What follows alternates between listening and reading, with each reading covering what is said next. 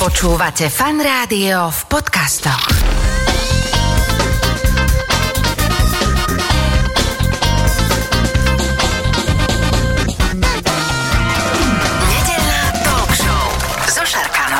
Počúvate fan rádio nedelnú talk show. V tejto chvíli už vítam môjho hostia alebo hostku číslo 1 v rámci dnešnej nedelnej talk show. Už tu vedľa mňa sedí hypoterapeutka Dušana Balogová. Dušana, vítaj, ahoj. Ahoj, som rada, že som tu. A ja som rád, že si tu, lebo uh, už sme si volali niekoľko týždňov a stále sa ti nedalo akože od tých koní odbehnúť, že toľko tej práce máte, z čoho sa veľmi teším, že sa to tak u nás na Slovensku rozmáha aj táto forma podpornej liečby, ale musím povedať, že chcem to s tebou rozobrať na molekuly, že ako to vôbec funguje celá tá hypoterapia, ako to prebieha, ale ešte predtým, ja keď som uh, si tak trošku googlil niečo o koňoch, tak mňa zarazil ten fakt, že naozaj, že kôň má veľmi, veľmi zvláštne postavenie medzi všetkými zvieratami. Možno pes je takto ešte e, s človekom blízky a to už vieme, čo medzi e, ľuďmi a psíkmi prebieha, aká láska, to všetko. Tak toto isté s koňmi len tak nejak inak, že prečo je ten kôň tak inak ako e, iné zvieratá vo vzťahu k človeku? Kôň je s nami viac ako 6000 rokov a teda určite áno, je to skvelý partner na život a na to, aby nám ukazoval, aké máme emócie, ako sa môžeme v tomto živote nestratiť, lebo pre ňoho je napríklad tá hypoterapia historicky nová rola. Bol to pomocník e, počas vojen, počas stávania, po, počas pretekania, ale tá hypoterapia to je liečba s pomocou konia a v podstate bez neho by to ani nešlo. Hej? Využívame jeho energiu. A to je ďalší taký fun fact, ktorý som si našiel, že vraj kôň má minimálne takú a veľakrát vyššiu emočnú inteligenciu ako človek. Že, samozrejme IQ nie, to je jasné, ale, ale EQ, že kôň je v podstate taký schopný ako keby odčítavať nálady človeka. Toto je fakt pravda? Je to pravda naozaj. Ty môžeš prísť, ako chodíš bežne s nejakou maskou, ktorú nosíš, aby si sa chránil. Pri koňovi to nefunguje. E, Akokoľvek predstierané sebavedomý človek dostane pri tom koňovi spätnú väzbu, aký je naozaj, hej. To znamená, že je tam niekedy potlačená agresivita, je tam nervozita, nepokoj, nešťastie, nedostatok lásky, rôzne veci tam ten koník dokáže ukázať a teda keď sa necíti komfortne s tým človekom aj odísť z tej jeho spoločnosti, keď má tú možnosť, hej. Mhm. Že je to dosť náročné pre to zviera, podstate aj pri tej hypoterapii nemôže to robiť kôň každý deň, ale k tomu sa asi dostaneme.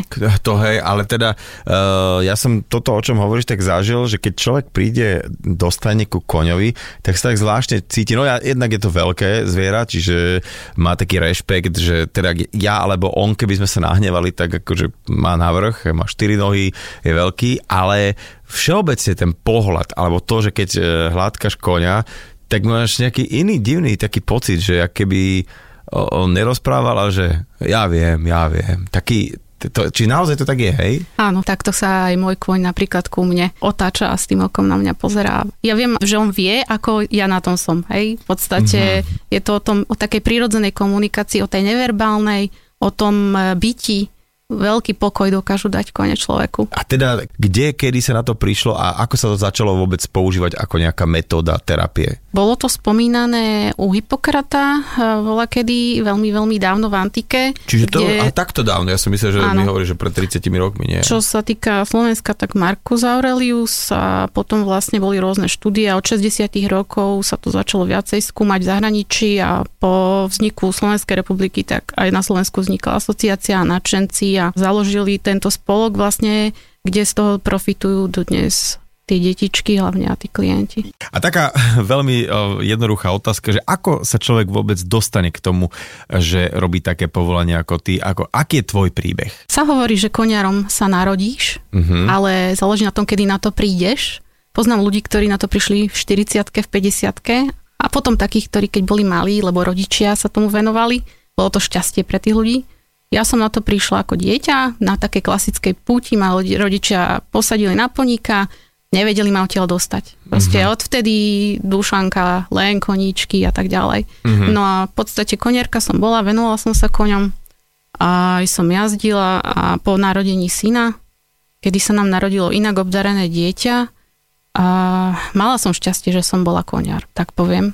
Veľmi mi to pomohlo mne osobne.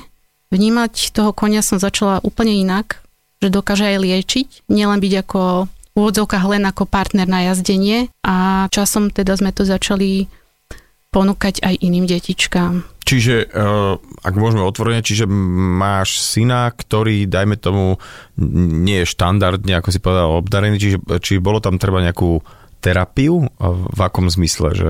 Takom, že sa nám narodil na srdiečko chorý uh-huh. syn a nevedeli sme to dopredu a intervencia z hľadiska tej psychologickej pomoci bola minimálna pre tie matky. Pred 8 rokmi to bolo, bohužiaľ ja som sa s tým nestretla a ja som si to začala ako, poviem tak, že zviera musí jesť, či si smutný, či nie si smutný. Mali sme konia doma, prišla som z porodnice, mal som dieťa, ktoré bolo na tom veľmi zle. Na vzduch som ho vozila v tom kočiku k tomu koňovi, ten ho strážil. A potom tak intuitívne som ho začala prikladať. Zistila som, že pri tom koňovi je mu dobré, že už nemá tie krče, že sa mu uľavilo. Začala som viac ísť do hĺbky a hľadala som potom vlastne spôsoby. Že čo sa deje, hej? Že áno, čo sa to deje? Áno, áno. Pretože akože ako jazdec e, a v podstate hypolog viem, ako funguje kôň, viem čo všetko, aké benefity dokáže dať zdravému človeku, ale nevnímala som to pre týchto handicapovaných, nagodarených. A uh-huh. Tam započala tá cesta tej hypoterapie. Keď sa chceš stať hypoterapeutom, teda takým solidným, tak čo treba e, na to urobiť? Akú prax treba mať v tom, aby človek mohol povedať o sebe, že hypoterapeut? To je dobrá otázka. E, ja som mala to šťastie, že už som bola v pomáhajúcej profesii, lebo od malička som chcela niekomu pomáhať, mal som to v sebe a ako pedagóg som si spravila špecializáciu pedagogicko-psychologické jazdenie, ktoré vlastne je časťou hypoterapie a tým pádom som vlastne mohla s tým začať, ale štandardne musíš mať nejaké odborné vzdelanie, musíš byť fyzioterapeut, alebo musíš byť e, liečebný pedagóg, alebo musíš byť psychológ, mm-hmm. musíš proste mať nejaké reálne zamestnanie, v ktorom si to vieš dorobiť ako nadstavbu k tomu tvojmu vzdelaniu. A teda, kde sa to vyučuje, alebo že ako to dlho trvá? V 94. vznikla na Slovensku Slovenská hypoterapeutická asociácia a boli to jednoducho fundovaní lekári a, a načenci, ktorí boli vzdelaní a oni vlastne dodnes pôsobia, založili túto asociáciu a cez ňu si môžeš nájsť kedy väčšinou raz za rok, raz za dva roky sa robí tento kurz. Uh-huh. Môžeš si ho dorobiť, ak splňaš tie predpoklady, na čo sa môžeš informovať a potom si musíš urobiť prax. Uh, predpokladám, alebo skôr teda uh, otázka na teba, či je to tiež taký kameň úrazu, dajme tomu, že niekto sa tak po nejakom víkendovom kurze vydáva za hypoterapeuta, tak ako sa to stáva pri uh, možných iných oblastiach uh, takej možno alternatívnej medicíny, či už je to ayurveda, tradičná čínska medicína a podobne. Stretla si sa s tým, alebo stretávate sa s tým, že niekto sa vyhlasuje, že ja robím s koňmi a tým pádom som automatický hypoterapeut? Stretli sme sa s týmto, hlavne od klientov, ktorí k nám prišli a hovorili nám o tom. A teda bohužiaľ je to na Slovensku tak, musíš si ty ako, keď máš hypoteticky takéto dieťa alebo príbuzného, musíš si overiť ako u všetkých, teda kam prichádzaš, ako to tam vyzerá, či dostávaš nejakú vstupnú konzultáciu, čo ich zaujíma, kde to bude prebiehať, kto to bude robiť. Mm-hmm. Opýtať sa na všetko, máš na to právo, e, ide tam o zdravie a ideš si za to zaplatiť. Čiže je dôležité sa pýtať a potom existuje majster Google, ktorý ti povie nejaké veci. To je pravda. Čiže vlastne, hej, čiže keď existuje tá komora, alebo teda tá asociácia, tak to mi asi dosť pomôže a e, čím bližšie a e, tak si niekoho nájdem. Dobre, a teraz uh, otázka je, že kto je vlastne pacientom? Ty si spomínala, že je tam aj fyzická obťaž, aj psychická obťaž. Áno. Tak aké nejaké indikácie uh, majú tí vaši veľkí alebo maličkí pacienti, aby mohla pomôcť tá hypoterapia? Môžeš prísť na hyporehabilitáciu, ktorú by mal robiť hypoterapeut, fyzioterapeut. Uh-huh. Tam máš napríklad e, detičky, ktoré majú mozgovú obrnu a tak ďalej. Sú tam rôzne predčasniatka, uh, máš tam genetické syndromy. Ten lekár, napríklad ten neurolog ti povie, áno, odporúčam vám to a ty si potom nájdeš uh, to centrum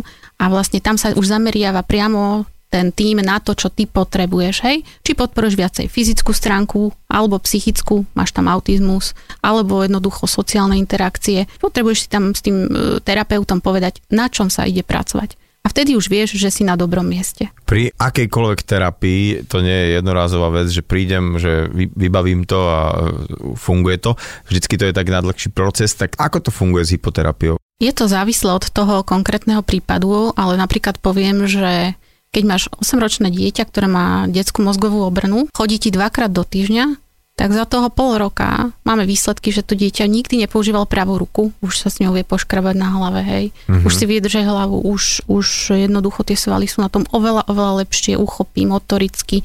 O, nebravíme sa o tej psychickej stránke, niektoré sa verbalizujú, tie, ktoré nerozprávajú, začnú ro, rozum, rozumovne spájať tie veci. Mm-hmm. Hej, prebieha tam tá liečba tak, že ty vidíš krásne cez toho koníka ten tvoj partner veľakrát kvôli terapeutovi deti nezvládnu veľa vecí, ale ten kôň je tam to zázračné, cez neho dokážeš strašne veľa urobiť, lebo oni to robia kvôli tomu zvieraťu vlastne. Málo kedy sa vytvorí ten vzťah najprv k tomu terapeutovi. Prvé je to zvieratko, hej. Ty, ty si tam aký ten sprievodca zo začiatku a aké sú teda indikácie, ako som povedal, že aké rôzne, už si povedal fyzické, áno. áno, ale ty si povedal, že tých pacientov máte aj v rôznom veku, čiže môže byť to niekto naozaj aj po nejakej, ja neviem, autonehode, alebo niekto áno. starší, človek o vyššom veku, to vie nejakým spôsobom pomôcť zabrať? Ono sa hovorí, že kľúčových je prvých 8 rokov života, hej? A ty by si tie deti najradšej dostal na konia ako trojmesačné, keď majú nejaký takýto problém. Reálne ich od 6 mesiacov môžeme uh-huh. dávať na koníka, ak to odporúči lekár samozrejme a horná hranica nie je daná. Kone mm-hmm. naozaj pomáhajú každému. Mali sme klienta, ktorý mal vyše 50 rokov, bol syndromový, takisto mu to pomáhalo. Potom sme mali uh, klientov, ktorí boli po autonehode, mali pozmenený zdravotný stav. Mm-hmm. To hrozný šok pre človeka, ktorý chodil a zrazu nie. Hej.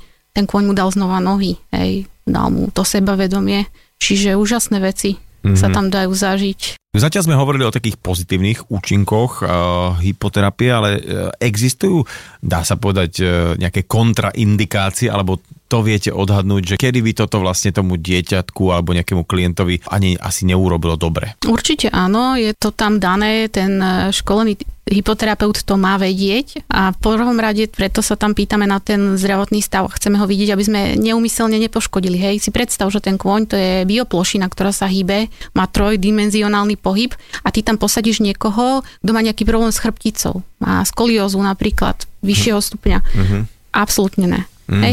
Alebo máš niekoho, kto má epilepsiu. Uh-huh.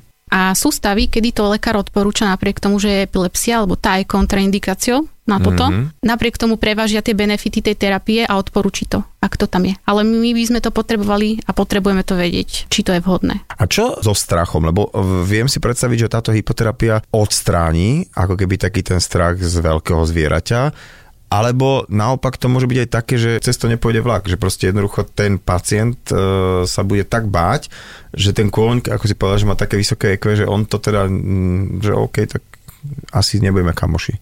Vieš čo, jeden jediný prípad si spomínam, že sme taký mali.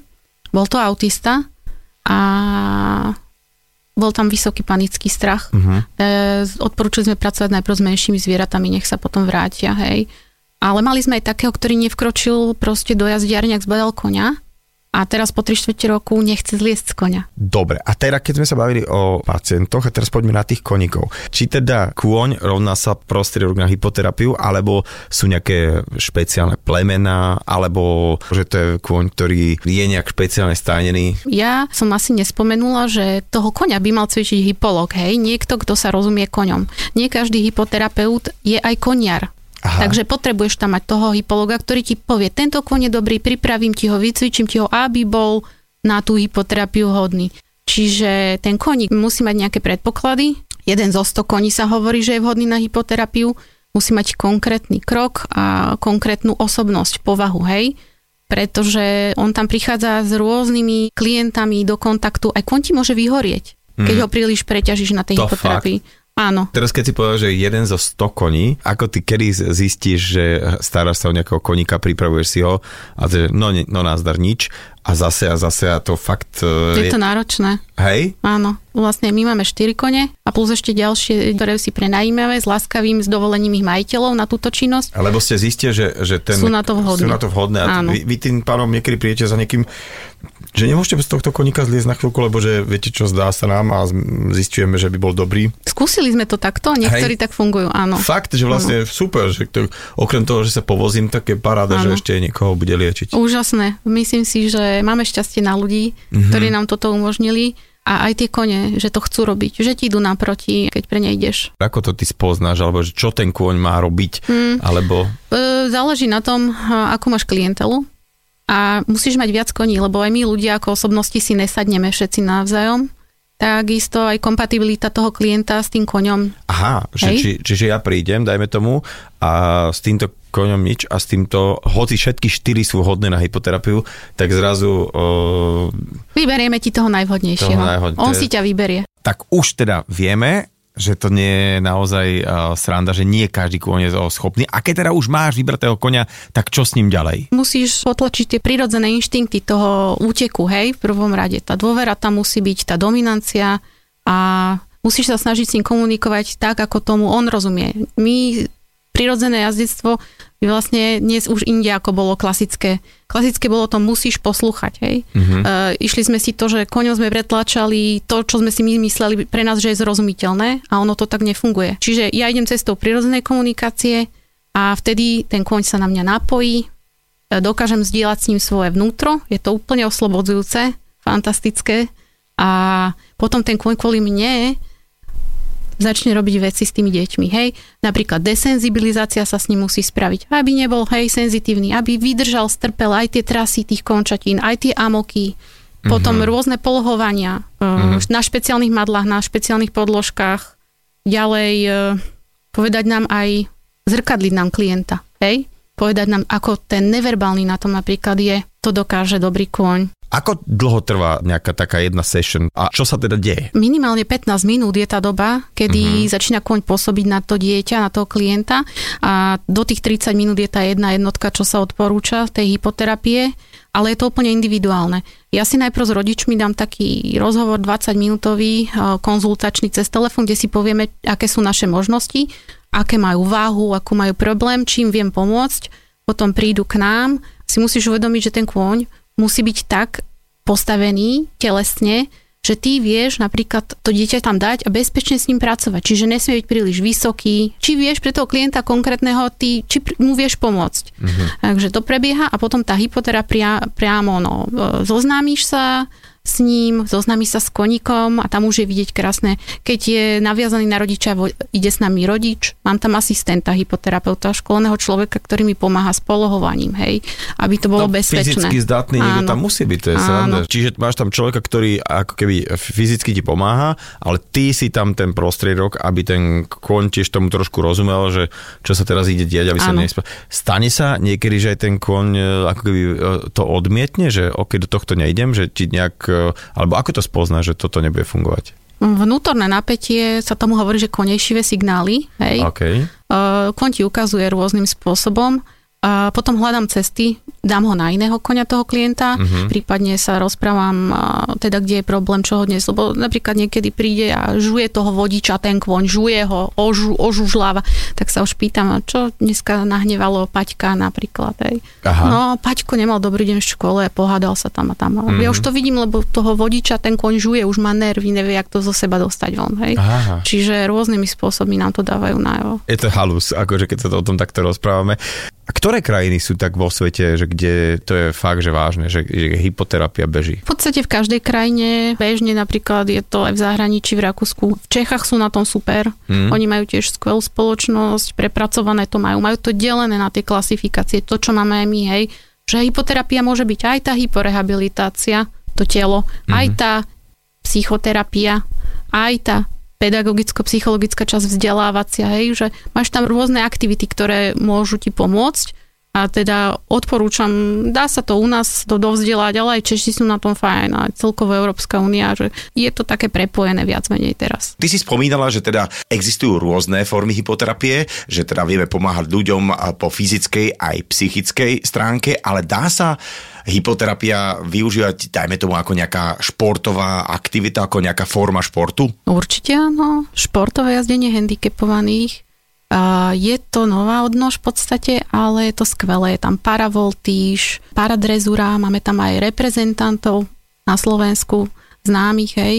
Je to o tom, že ten človek, ktorý má nejaký handicap, sa na tej hypoterapii nejako stabilizuje a pomáha mu to a chcel by sa niekde presadiť, tak je tam tá možnosť aj športovať a reprezentovať. Hej.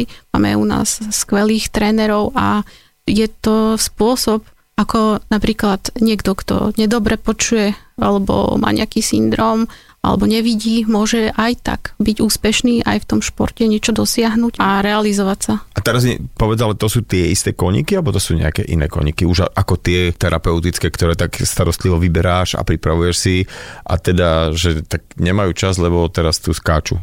No ja mám takú spoluprácu, mám šťastie na priateľov, že v podstate ja keď vidím, že na hypoterapii máme niekoho, kto by mohol byť potenciálne dobrý a ďalej by mu to pomohlo, uh-huh. tak ho potom odporúčim priateľke ľudské kriosudskej a ona sa venuje napríklad tej e, paradrezúre. Teda to sú tie isté koniky, alebo to sú iné kone? V niektorých prípadoch sú to tie isté kone, v tomto u mňa sú to ďalšie kone, ktoré uh-huh. sú tiež cvičené na toto špeciálne jazdenie a teda v podstate každý tréner má svoje kone, ktoré má takú skupinku potom. A tá hypoterapia funguje v podstate ako, dajme tomu, keď e, je nejaká, sú nejakí fyzioterapeuti, že ideš a uh, neviem, či sa či sa teraz tak dobre opýtam, že ty si to tak akože platíš, alebo že normálne to u nás aj poisťovne preplácajú ako teda formu terapie. Lebo prevádzkovať koňa nie je lacná záležitosť. Áno. Lebo asi mi to nepríbe, že toto nejaký, nejaký biznis plán, že proste, že je to teda o tom, že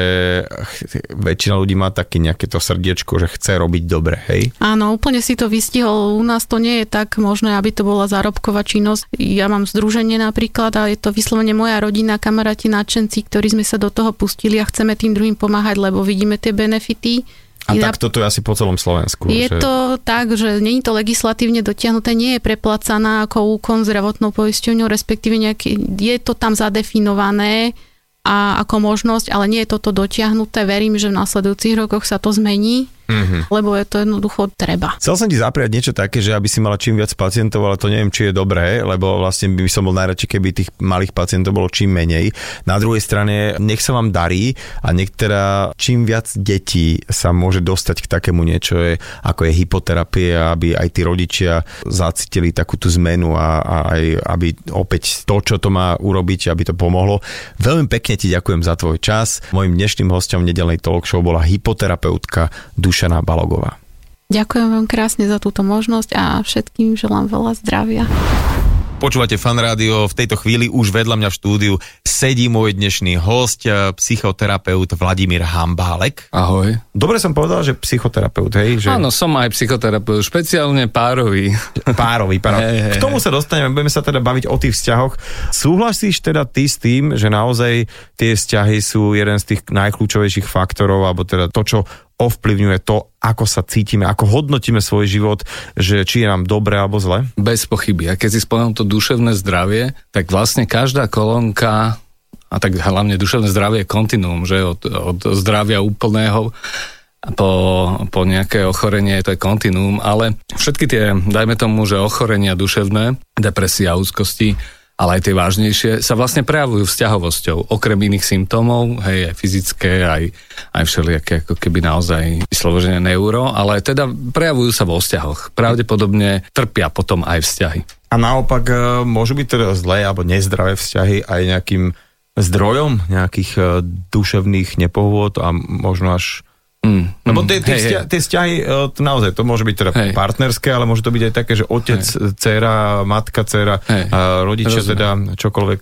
Hej, hej, ono to je vlastne taká rovnica, alebo do, do seba uzavretý kruh a nemám sa dobre, má to vplyv na vzťahy a mám a, na prd vzťahy a nemám, nemám sa dobre vo vzťahoch, má to vplyv na moju duševnú pohodu. Čiže to, čo som zhruba povedal, tak plus minus platí. platí. A poďme teda na tú tvoju parketu a to je teda tá, tie párové vzťahy, alebo teda vzťah medzi mužom, mužom, ženou, ženou, Hej. mužom, ženou, Hej. čímkoľvek proste uh, niekto, kto teda tvorí pár. Kto príde prvý? Že uh, keď sa teda bavíme o nejakej možno takej bežnejšej dvojici muž, žena, že uh, volajú ti alebo prichádzajú za tebou skôr muži alebo ženy? Mm.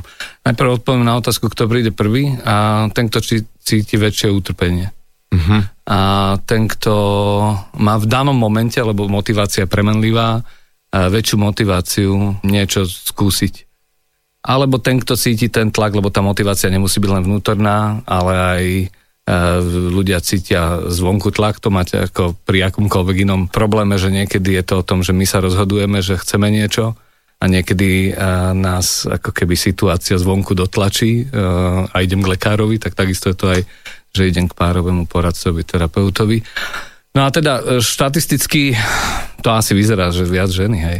Asi Sú iniciatorky. Z iniciatorky. Čiže súvisí to možno s takouto ženskou potrebou starať sa o niečo? Možno áno. Ja si myslím, že potrebu blízkosti, porozumenia, eh, potrebu eh, takého uznania, ocenenia, ale aj záujmu a starostlivosti o seba alebo o toho druhého má každý. Ehm, Čiže tie potreby máme či už muži alebo ženy rovnaké.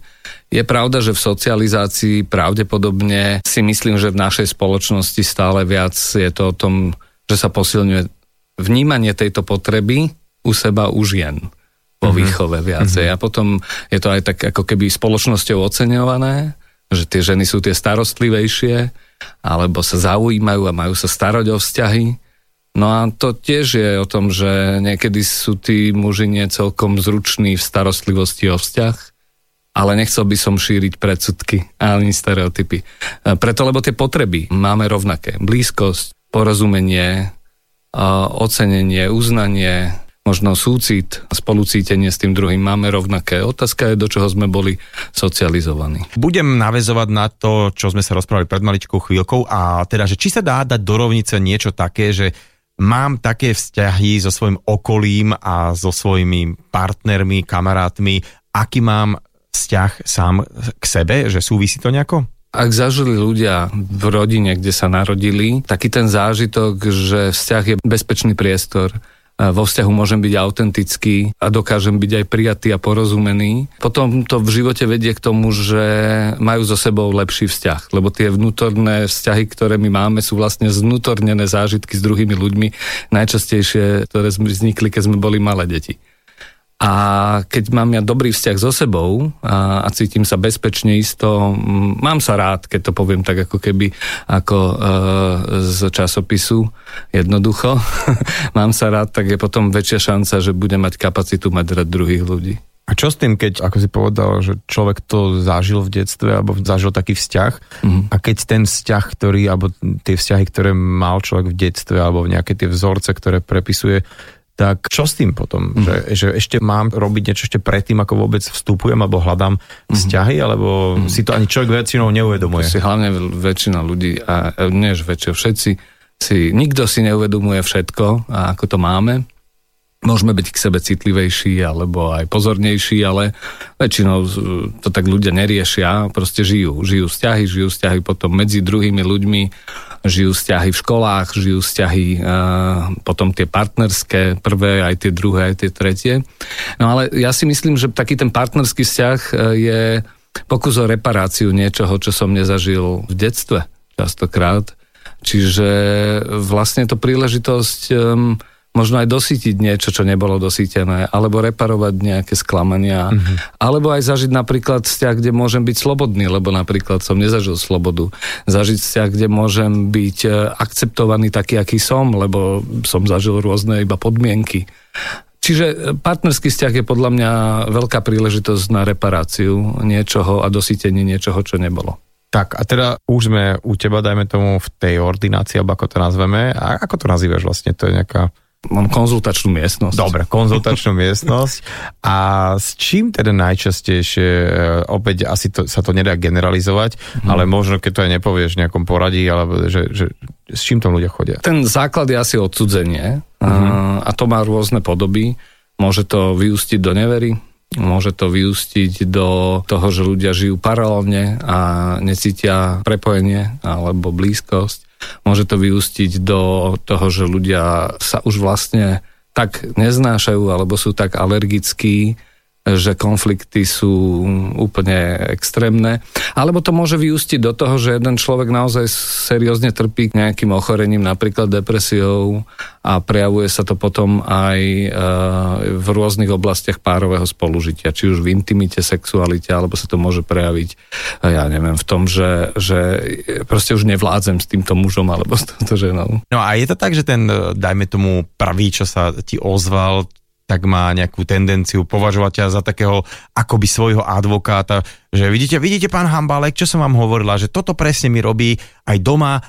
Ľudia vo všeobecnosti radi hrajú, jeden kolega to nazval psychologické hry a pomenoval to takým trojuholníkom, že že je tam taký prenasledovateľ, potom je tam obeď a potom je tam záchranca. A teraz keď hovoríš ten príklad, že no vidíte pán doktor, tak áno, sú ľudia, ktorí sú zranení, niečím, čo počuli, alebo sa ich dotklo a idú e, za tým pánom doktorom v vodzovkách, aby bol ich spojenec, aby bol ten záchranca. Takže oni sa cítia ako obed, idú za tým záchrancom a namiesto toho, aby pomenovávali, čo sa im nepáči vo vzťahu e, s tým človekom, ktorý im ubližuje alebo kde cítia, že nie sú porozumení. E, ja si nemyslím, že môj job je byť záchrancom nikoho. E, môj job je dokonca ani nevytvárať koalíciu e, ani s jedným, ani s druhým.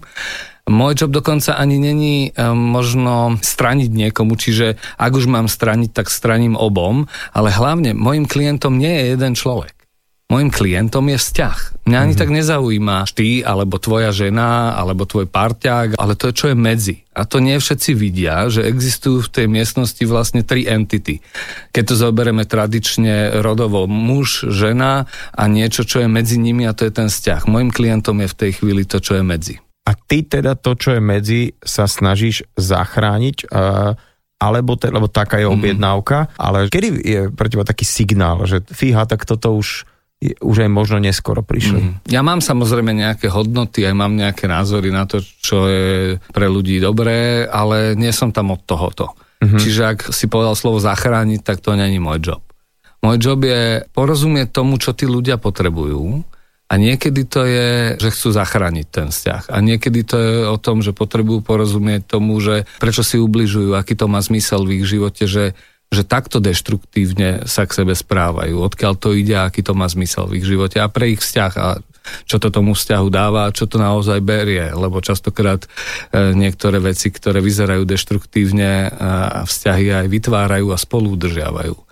Takže môj job není nič zachraňovať. Ak chcú niečo zachrániť oni, tak im v tom môžem pomôcť. Ak chcú niečomu porozumieť, tak im môžem pomôcť. A ak chcú nájsť e, cestu od seba, spôsobom, aby sa nezranili a neublížili si v tom, tak im v tom môžem pomôcť. Mm-hmm. Je ako pri každej inej, teraz až by som povedal, že chorobe u lekára, tiež rozhodujúce to, že v akom štádiu ten človek príde, alebo že tiež, že keď tie konflikty sú už naozaj tak preostrené a už také prehnité, že to tak o tom? Je aj terminálne štádium, ste. Hej, no, neviem, či chápeš, že vidím, že už chápeš, hey, ale že, hey, čiže a, závisí to od štádia? Závisí to aj od štádia, ale na druhej strane ti chcem povedať, že napríklad aj vo funkčných vzťahoch, alebo vo vzťahoch, ktoré sú založené na na bezpečí, dôvere a láske, e, sú momenty nenávisti.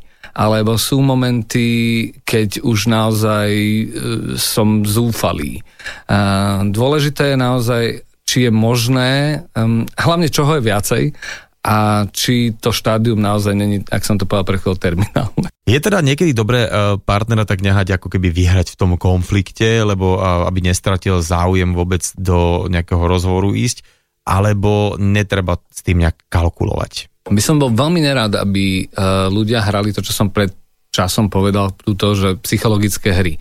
Existuje taká psychologická hra, kde ľudia zbierajú kupóny na zľavu, sa tomu hovorí, že ja som vydržal, ja som urobil a ja som to pre teba urobil, ale ja neviem čo. A tak teraz ty by si a mal. teraz ty, uh-huh. túto hru ja veľmi nemám rád.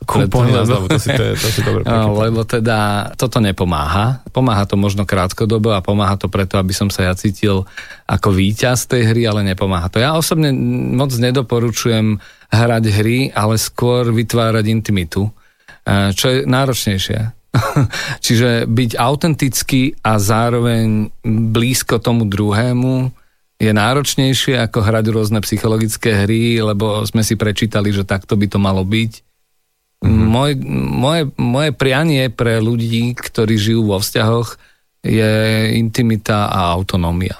Autonómia. A teraz sa opýtam na takúto tiež vec, že niekedy človek e, aj vo vzťahu, v ktorom je dobre, chce občas byť sám a ten, mm. ten druhý človek na to tak nejak e, zvláštne reaguje, že mm. prečo to chceš robiť bezo mňa a, a ťažko vysvetľovať, že nie je to bez teba, ale je to iba alebo nie je to proti mm. tebe, ale je to iba bez teba. Že, či máme každý mať svoju nejakú takú záhradečku, nejaký svoj svet, kde si to pestovať, sem tam vpustiť toho partnera, alebo ako sa pozeráš na toto? Na taký, toto je sem tam taký Hej.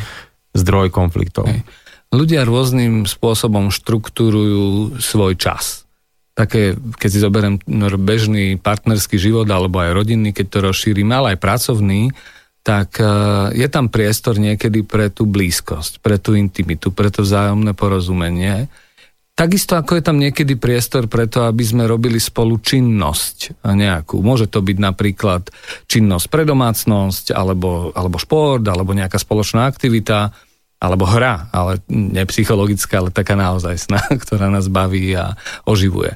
A niekedy a, je priestor vo vzťahu aj pre nejaké rituály ktoré pomáhajú a niekedy je priestor vo vzťahu aj preto, aby nastalo to, čo sa nazýva v angličtine withdrawal, takéto stiahnutie sa.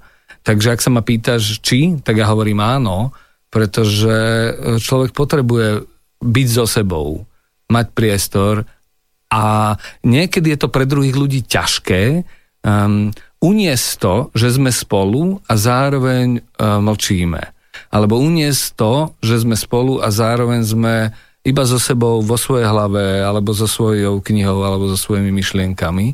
Čo pre niektorých partnerov je to ťažké uniesť, keď toto ten druhý robí.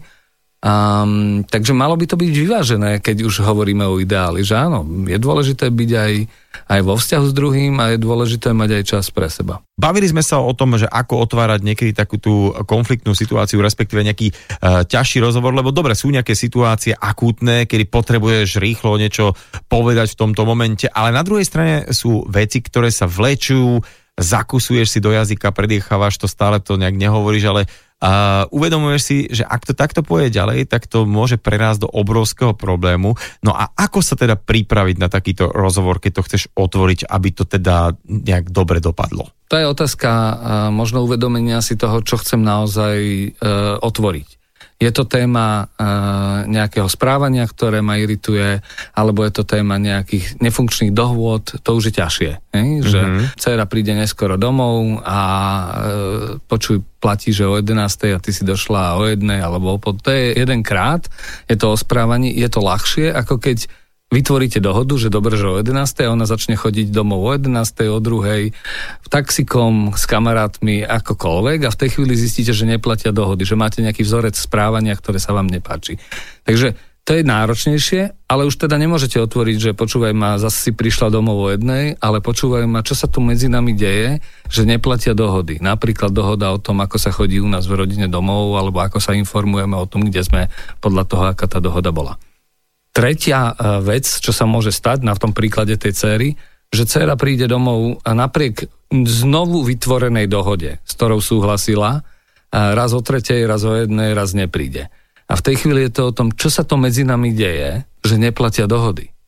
A čo sa to medzi nami deje, že nemôžeme byť otvorení? Čo sa to medzi nami deje, že nemôžeme byť autentickí? Čo sa to medzi nami deje, že sa nevnímame a nerešpektujeme.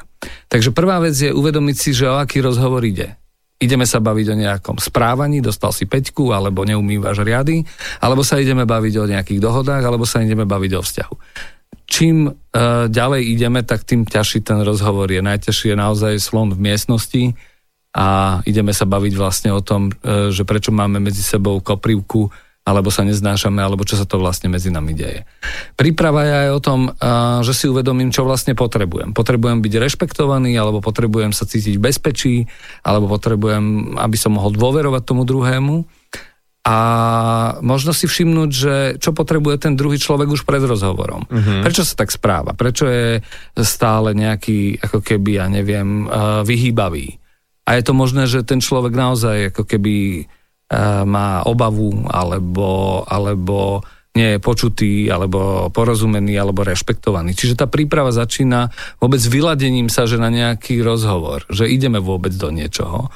A, a už tom, v tom vyladení je dôležité možno sa pozrieť na svet na chvíľu, ak to dokážeme, lebo toto je ľahké povedať, ťažké urobiť očami toho druhého, očami dieťaťa, očami partnerky, alebo, alebo. No a už potom je to na, dobré otvoriť ten rozhovor, lebo to častokrát e, hneď skaza prichádza z úvodu. Mm-hmm. Takže dobre otvoriť rozhovor, napríklad, že počúvame, potrebujem sa rozprávať o tom, na čo mi fakt záleží, aby som sa cítil isto a bezpečí a, a tým pádom aj o, o tvojich neskorých príchodoch, ale najprv by som chcel počuť tvoj názor.